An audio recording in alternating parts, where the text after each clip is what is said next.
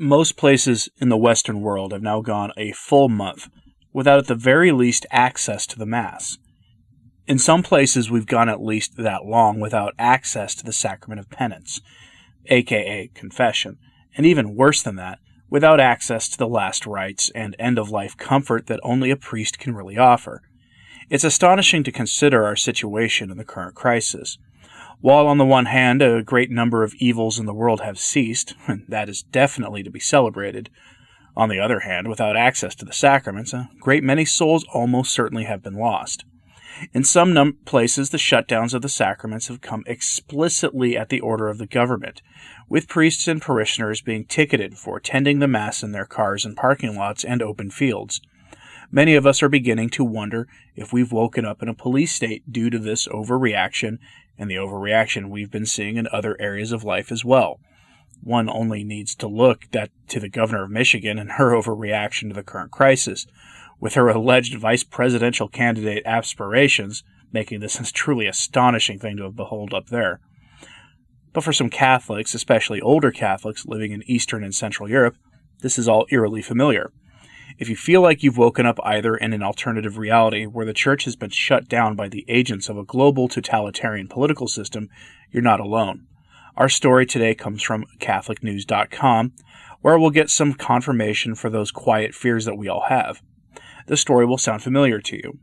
Have you detected a rise of anti Catholic and anti Christian feelings broadly from our wonderful rulers and their dupes among the opinion makers? Have you seen the vicious turn to authoritarianism by some of those in uniform who in the past would have not even seemed like the type to abuse their authority in the slightest? The answer is probably yes. I've seen it. My state is one of the few in the U.S. not completely locked, having locked everything down. So, again, from CatholicNews.com. Headline East European Catholics are, have drawn lockdown parallels with communist rule. It's written by a character calling himself Jonathan Luxmoore, and he apparently writes for the Catholic News Service. We won't hold that against him.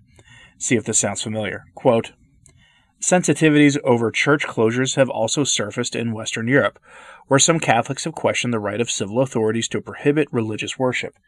The terrifying vision of empty churches shows how it might have been if past anti Catholic hostilities had prevailed, said Polish radio presenter Malgorzata. I'm not going to butcher the rest of his name. There hasn't been any great resistance since these measures have been ordered by a government seen as sympathetic to the faith, with acceptance by church leaders. We've never been barred from churches before, even in periods of persecution and it's doubtful the curbs would have been accepted so easily if a more anti clerical government had been in power. Yes, the politicians in Eastern Europe are seen as sympathetic to the faith. I mean, you've probably seen some of the news about what the kind of actions they're taking there. And they're the ones ordering the shutdowns too, in spite of their past support for the church and the public sphere.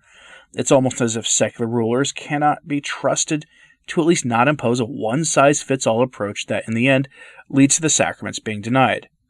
My great hope in this is that when we emerge on the other side, we'll be far less trusting of secular rulers in these lodge inspired political systems. But continuing with that story, quote, that figure, whose name I didn't want to butcher before, spoke as Easter season masses and liturgies were live streamed, and the Polish Bishops' Conference president, Archbishop Stanislaw Gadecki, urged Catholics in an April 12th message to see the crisis as a chance for, quote, social change that really serves the human person. The reporter told the Catholic News Service April 13th that many Polish Catholics have been surprised and shocked by current restrictions, but had readily participated in virtual services via the internet. However, Polish media said police had dispersed parishioners from several churches and fine priests for not enforcing rules limiting mass attendance to five, fueling sensitivities in the traditionally Catholic country. End quote. So in Poland, you can go to Mass if they only let five people in. I'm assuming that counts everyone serving at the altar, by the way. Now, one bishop is likening this situation of the church in Poland under communist rule. He compared the lack of public mass, the closing of parishes, and denial of the sacraments, and clandestine gatherings that we're hearing about more and more, to the rule of the tools of the USSR during the Cold War. It's almost as if authoritarian tendencies among political elites of a certain ideological stripe never really go away, and that even those who are allegedly sympathetic with the position of the faith and the Catholic Church as an institution in the world today are susceptible to having their thinking corrupted in times of crisis. I know some people immediately ask, Are you saying everyone should go to Mass and risk passing the affliction to everyone around you? And no, I'm not suggesting that either. But I do believe this is a chastisement. And in times of chastisement, you should be praying more and being at Mass more. And I fear that this is the start of a much larger chastisement. And I say fear because I do fear the loss of souls who are not prepared. And I can tell you that without access to at least confession and last rites, many of us won't make it through this. I'm blessed to be able to go to confession, at least for the time being, but many people in many places are not blessed in that way.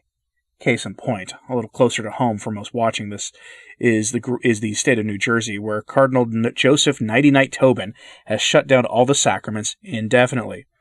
I'm certain that there are diocesan priests who are surreptitiously ignoring this, his order, and I'd not be surprised if the SSPX in that state are very busy at the moment doing the job of the Church by living up to the mandate of the 20th chapter of St. John's Gospel, by absolving people of their sins, which did not come with the caveat of unless it's dangerous to do so or unless the government tells you to stop. I frame it that way because, as it turns out, Cardinal Nighty Night Tobin was listening to the request of the governor of his state, Phil Murphy, who went on to Tucker Carlson's show and admitted that he was the one behind the closure of the public sacraments. Tucker frankly didn't grill him hard enough on that topic. I'd play you a clip, but it's absolutely copyrighted by the parent network, and I don't feel like taking a week or more to get it cleared for fair use, which is rarely enforced fairly anyway. So I'll be referring instead to the LifeSite article on this. And yes, I did watch the clip firsthand. Headline from LifeSite Dem governor tells Tucker Carlson how he worked closely with top U.S. cardinal to ban sacraments.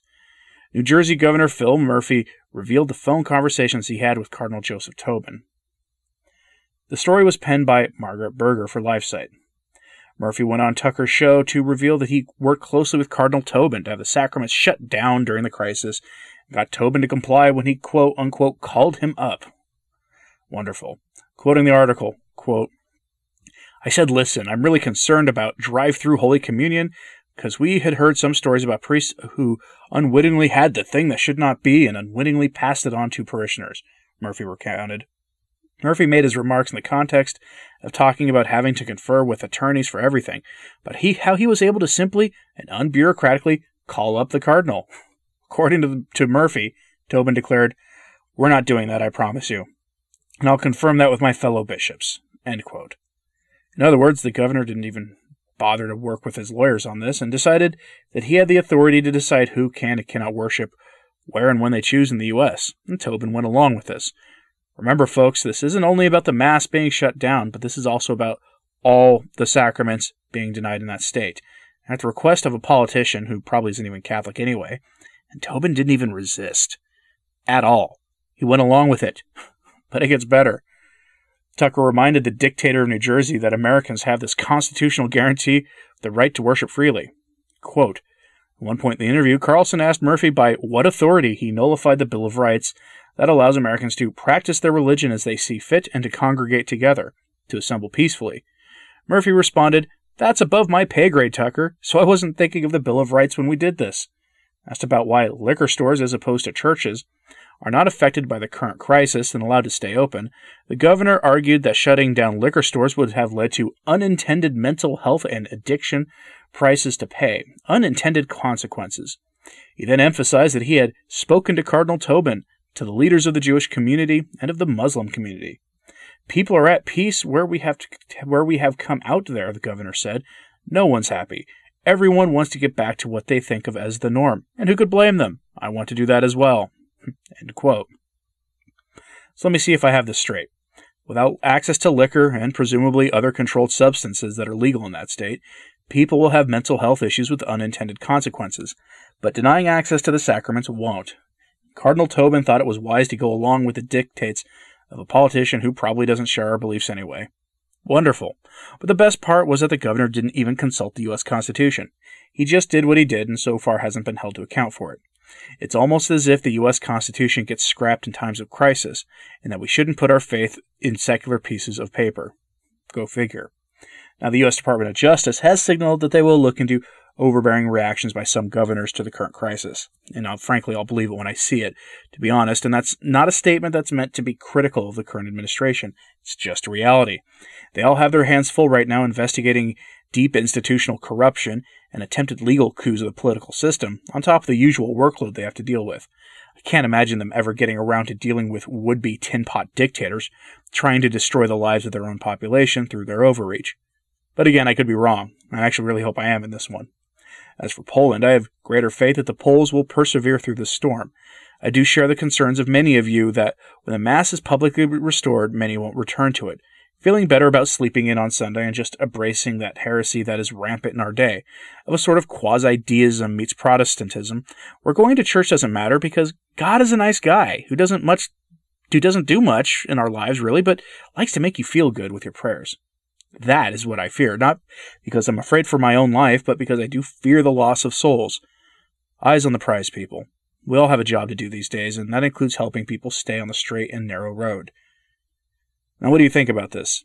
Late last week, the state of Texas announced that they'll be doing a phased reopening of things in general, beginning very soon. So maybe the end is in sight for this mess, unless the fearmongers on TV are right. But we are living in a burgeoning police state, or is this just the result of a few bad apples with far too much authority? Let me know in the comments, please. Keep praying for the church. I'm Anthony Stine. Ave Maria.